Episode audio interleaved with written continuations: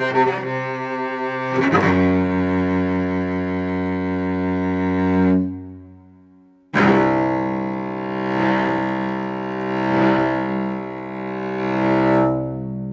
bin auch sensibel und durch das habe ich das Problem, wenn Lastwagen, Strassenwischmaschinen, Kirchenglocken, alles so Sachen, dann muss ich mich wirklich extrem abschotten. Das ist für euch nicht sichtbar, aber für mich natürlich schon, weil ich mich dann extrem stark muss konzentrieren und es mich extrem viel Kraft kostet, am Ball zu bleiben und in meinem Text mich nicht zu verlieren auch, oder? Tito. Vom Obdachlosen zum Stadtführer. Eine Podcast-Serie von Surprise in fünf Teilen. Letzte Episode. Premiere. Ich bin übrigens der Thies Wachter, der Produzent dieser Serie. Ich hatte jetzt ein Jahr lang immer wieder Kontakt zum Tito. Gehabt. Zuerst wegen Corona nur aus Distanz. Er hat mir hier einfach mal sein Leben aufs Handy geschwätzt. 17 Stunden hat er total geredet. 55 Seiten ist mein Transkript allein von dem geworden. Wenn er etwas macht, macht er es recht. Ich habe jedenfalls gefunden, er erzählt so gut und so eindrücklich, dass es mich als Erzähler gar nicht gebraucht hat. Es ist dann noch einiges mehr dazu auf seinem Weg zum Stadtführer. Ein Weg, der heute bei einem Meilenstein ankommt. Sibyl, kannst du sagen, was wir heute erleben? Heute erleben wir die Premiere, die richtige Premiere von Tito. Heute kommt sozusagen die reale Gruppe, die keine Ahnung hat von Titos Werdegang, von seiner Ausbildung, von seiner Geschichte. Und das ist wirklich so eine absolute Überraschung, weil wir nicht wissen, wie sie reagieren. Wir geben unser Bestes, damit es wirklich super wird, aber es bleibt eine Überraschung bis zum Schluss. Tito, was weißt du über die Gruppe? Ich weiß, dass es eine Gruppe ist aus dem Deutschen, aus dem Grenzbereich, Beamte eventuell. Wobei, das ist gut. Meine Mutter ist Deutsche, ich kenne die Mentalität gut, ich habe kein Problem mit dem. Also ja, ich bin da zuversichtlich, dass das super läuft. Jetzt hat es gerade Viertel abgeschlagen. Wir müssen jetzt nun gerade zur Gruppe, also die rechtzeitig begleitet. Nur schnell etwas, auf was musst du jetzt besonders achten? Dass ich zuerst mein Angstpipi mache. Weil das ist wirklich mit Abstand das Wichtigste für mich. Ich habe eine schwache Blase, ich trinke sehr viel Kaffee, das druckt dann noch mehr. Und das ist eigentlich das Wichtigste. Wenn ich das gemacht habe, dann kommt es gut.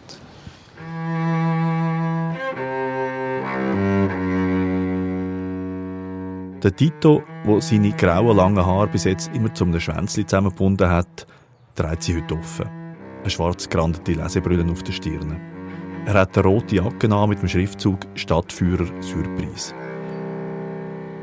So steht er auf dem Platz bei der Gassenküche vor der ersten Gruppe, die seine Tour gebucht hat. Die Schuldentour. Zuerst mal geht es miteinander. Zwei Stunden erzählt er dann auf dieser Tour aus seinem Leben. Ich habe sehr viel geschafft. Ich habe mich jahrelang durchgekämpft. Ich habe jahrelang versucht, den Schuldenberg, der sich einmal angehäuft hat, abzubauen. Und das ist mir nicht gelungen. Und so habe ich jetzt die letzten 25 Jahre am Existenzminimum gelebt und wird das auch in Zukunft. Und er erzählt von den Stationen, die ihm das Überleben auf der Gasse ermöglicht haben. Die Gassenküche. Du kriegst hier ein günstiges Essen, das wirklich qualitativ sehr gut ist. Und im Winter brauchst du diesen Ort zum Überleben, weil du brauchst die Wärme, die zwei Stunden Wärme brauchst. Ein ganz bestimmtes Internetcafé. Für Armutsbetroffene, die Arbeit oder eine Wohnung suchen, ist das Internetcafé Planet 13 eine sehr wichtige Hilfe. Weil wenn du kein Geld hast und dir kein PC leisten kannst, dann musst du irgendjemand hingehen, wo du das kannst erledigen kannst. Die Schuldenberatungsstelle Plus Minus. Ich habe dort einen sehr beeindruckenden Menschen kennengelernt, der mit sehr viel äh, Engagement und Power sehr schnell Lösungen gefunden hat. Aber unsere Gespräche haben leider ergeben, dass sich meine Misere nicht so einfach aus der Welt schaffen lässt. 85 Prozent von denen, die ins Plus-Minus kommen, leben weiter mit ihren Schulden. Das heisst, es geht nur noch um Armutsbekämpfung und um ein bescheidenes Leben mit sehr wenig Ressourcen. Er führt durch die Schauplätze von seiner Biografie. Die Kaserne, wo er dort mal mit 14 in die Schule gegangen ist. Gerade neben dem Rotlichtmilieu. Das war mein Heimweg und so habe ich eigentlich so die ersten Leute von der Gasse kennengelernt. Weil ich bin eben nicht der einzige Junge war, der hier rumgelümmelt ist. Oder? Und der Stadtpark Klaramatte. Und das ist für viele Jahre, nämlich von 2011 bis 2015, sozusagen mein Wohnzimmer. Gewesen. Ich bin hier mit meinen Kumpels jeden Tag, gewesen, außer wenn es mal eiskalt war. Die Gäste haben viele Fragen, die sie ihm auch während dem Spazieren von Station zu Station stellen. Er beantwortet alle, rollt sich immer wieder eine Ziege, nimmt ein paar Züge, rührt sie weg und erzählt dann weiter. Am Schluss ist die ganze Gruppe im Treffpunkt Kleinbasel, wo am Mittag gerade Essen rausgibt. Ja, also dann bleibt mir nur noch mich zu bedanken für die Aufmerksamkeit und für das Interesse. Herzlich willkommen.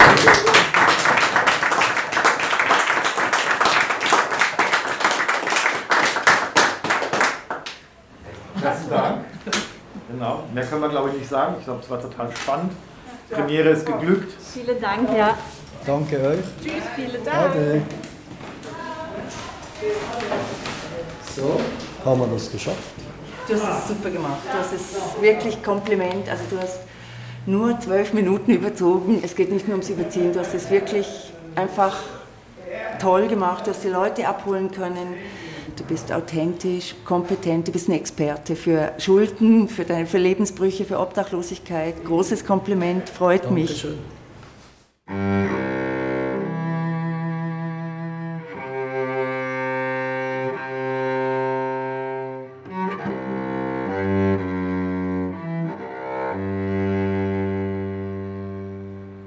Sibyl, Tito und ich gehen zusammen einmal auf die klare Matte, um das Ganze zu sortieren, was an diesem Morgen und überhaupt in dem letzten Jahr mit dem Tito passiert ist. Allein 17 Stunden hast du mir aufs Handy geschwätzt, oder? Das sind relativ viele Stunden, die ich auch natürlich gelesen habe und so. Und äh, meine Hoffnung ist einfach, dass ich dann dir auch und der Geschichte auch gerecht werden, oder? Und das ist eigentlich ein ganz ähnlicher Prozess, wie du auch für, für die Tour eigentlich hast müssen machen, oder? Einfach abkürzen, das Wesentliche. Und das ist jetzt halt aus meiner Beobachtung dann das Wesentliche, was ich stehen habe. Ja, also einer Person gerecht zu werden, finde ich auch eine Riesenverantwortung, weil welchen Ausschnitt aus dem Leben nimmt man, welchen Teil von der Biografie erzählt man? Also es ist für mich auch ein großes Anliegen, immer wieder rauszuschauen, beobachten zu kürzen, in einen weiteren Prozess zu gehen, damit er auch authentisch bleibt. Und es ist mir extrem wichtig, dass Tito mit seiner sinnstiftenden neuen Tätigkeit auch zufrieden ist, auch mit seiner neuen Bio im Grunde genommen, mit der zusammengefassten Biografie auch zufrieden ist. Es muss seine Rolle, sein Text, sein Leben sein. Für mich sieht es nach einer schönen Stabilität aus in deinem Leben. Äh, aber ich weiß auch, dass es sehr viele Brüche gegeben hat. Wie weit traust du dieser Stabilität selber? Ich denke, dass ich jetzt mit dem neuen Umfeld und mit dieser neuen Situation, dass das sehr eine gute Basis ist. Also ich mache ein kleines Beispiel. Ich könnte mir jetzt nicht vorstellen, dass ich jetzt einfach ein paar Bier kaufe, mir die Lampe fülle, einfach weil ich Frust habe oder Freude habe. Das ist ja immer beides möglich, oder? Weil ich genau weiß, ich muss jeden Tag fit sein, um meine Schätzchen pflegen und machen und tun. Und es ist mir auch ein Anliegen, dass das alles klappt, oder? Und ich denke, das ist eine sehr wichtige Stütze, die Aufgaben und Verantwortung auch zu haben. Weißt? Wie siehst du seine Stabilität?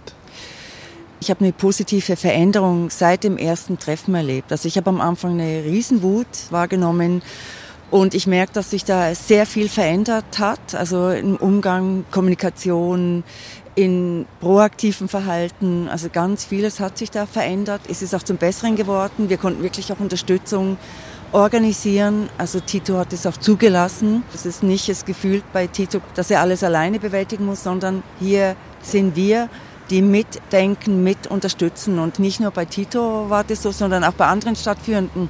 Die haben genau die gleiche Situation, Obdachlosigkeit gedroht. Und dann haben wir Wege gehabt, um diese Obdachlosigkeit abzuwenden. Und dadurch haben sie ein ganz anderes Lebensgefühl und eine andere Stabilität. Es geht wirklich darum, nicht nur Suchtstrukturen zu überwinden, sondern wirklich hier die Wohnung nicht zu verlieren, eine finanzielle Absicherung oder zu wissen, im Notfall kann ich zu Surprise gehen, es wird mir geholfen.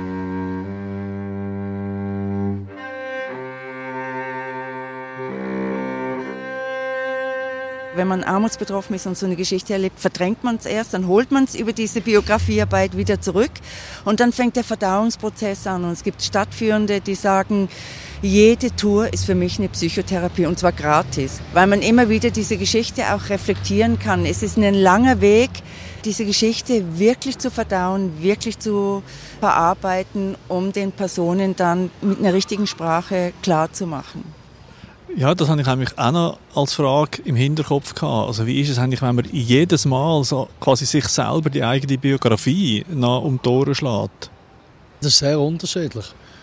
Ich habe wirklich gestaunt, dass ich bei der Generalprobe dreimal ist das passiert, richtig haben müssen wirken und kämpfen und mich zusammenrissen, dass man nicht Tränen rausschießen. Und das habe ich vorher ja nie gehabt. Also ich habe natürlich vor Jahren oft wirklich brüllt wie ein Schlosshund, wie wir da sagen auf Schweizerdeutsch. Weil ich einfach völlig überfordert gesehen bin. Und es kommt alles auf. Und es ist interessant, dass während der ganzen Probe bin ich nie an diesem Punkt gesehen, weil eben Konzentration immer drauf ist, Text, Geschwindigkeit, Lautstärke, nicht ablenken lassen von irgendwelchen Lastwagen, die durchfahren und pipapo. Und jetzt kommt die Premiere mit Leuten, und die haben mich nicht gestresst, überhaupt nicht, sondern es ist eine Geschichte, die ich erzählt habe, wo mir dort irgendwie wie ein, wie ein Schuss ins Herz nochmal getroffen hat. Oder? Und zwar gerade dreimal. Also es ist, dreimal haben wir wieder müssen beruhigen. Oder? Und ja. Natürlich ist es schwierig, wenn diese Emotionen hochkommen, aber im Grunde genommen sind wir so in einem Austausch, dass sie auch hochkommen können. Ich finde es auch extrem wichtig, dass sie hochkommen. Viele Sachen sind wirklich in so einem, ich sage immer, in einem Freeze-Modus, das sehe ich auch bei anderen stattfinden. Plötzlich reden sie über Gewalterfahrungen, über diese Scham, über Obdachlosigkeit, über Ausgrenzung, über Einsamkeit. Und durch dieses Vertrauen kommen auch wieder diese Emotionen hoch und ich finde es ein super Zeichen, wenn man aus diesem eingefrorenen Verdrängungsmodus rauskommt, ins Leben zurück im Grunde genommen. Und ich glaube, wenn man selber wieder Emotionen hat, spürt man auch die Emotionen von den anderen. Und ich sage immer auch, es geht darum, wirklich auch das Herz für sich, für andere auch wieder zu öffnen. Und meine Rolle ist auch immer, die Stadtführenden auch zu schützen. Durch eine gute Auftrittskompetenz, durch eine Klarheit in der Rolle. Das gibt ihm auch den Schutz. Das ist eine neue Rolle. Er steht hier nicht als Privatperson, Tito. Er ist Stadtführer, er hat einen ganz klaren Auftrag und das ist auch ein Schutz. Und er sieht auch anders aus. Er ist nicht Privatperson, er hat einen Surprise-Schille an und all das schützt ihn. Und wir begleiten ihn und wir sind in dem Team auch, das Tito schützt. Letzte Frage, Tito. Wir sind jetzt auf der Klaramatte.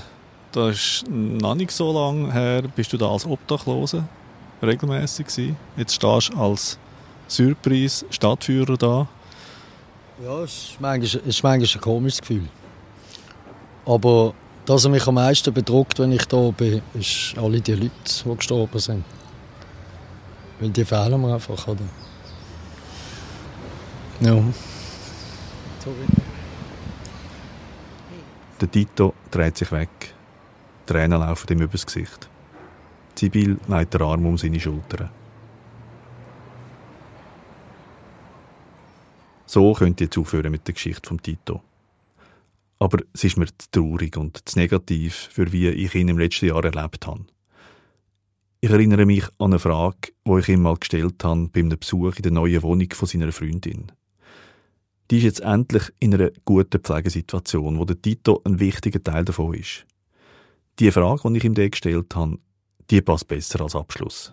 Jetzt, wenn du auf dein Leben zurückschaust, Stand heute, auf was bist du am meisten stolz? Am meisten stolz bin ich, dass ich es jetzt geschafft habe, auf eine ganz einfache Art einfach zufrieden und glücklich zu sein. Also ich meine, wir haben ja nicht eine riesige Wohnung oder eine Porsche oder können ins dicke, also Porsche ist sowieso etwas, was ich nicht brauche, oder dicke Ferien leisten. Und ja, vor allem nach all diesen Widrigkeiten.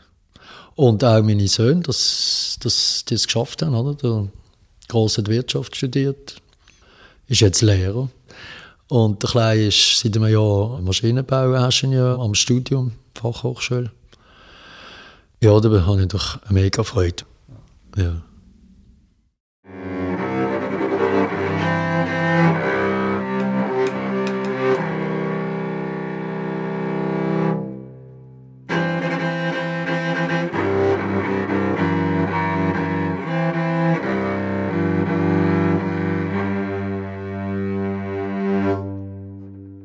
Tito, Eine Podcast-Serie von Surprise.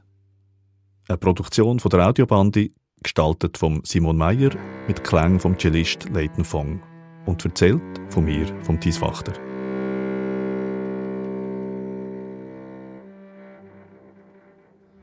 So, jetzt haben wir das fertig. Ciao zusammen.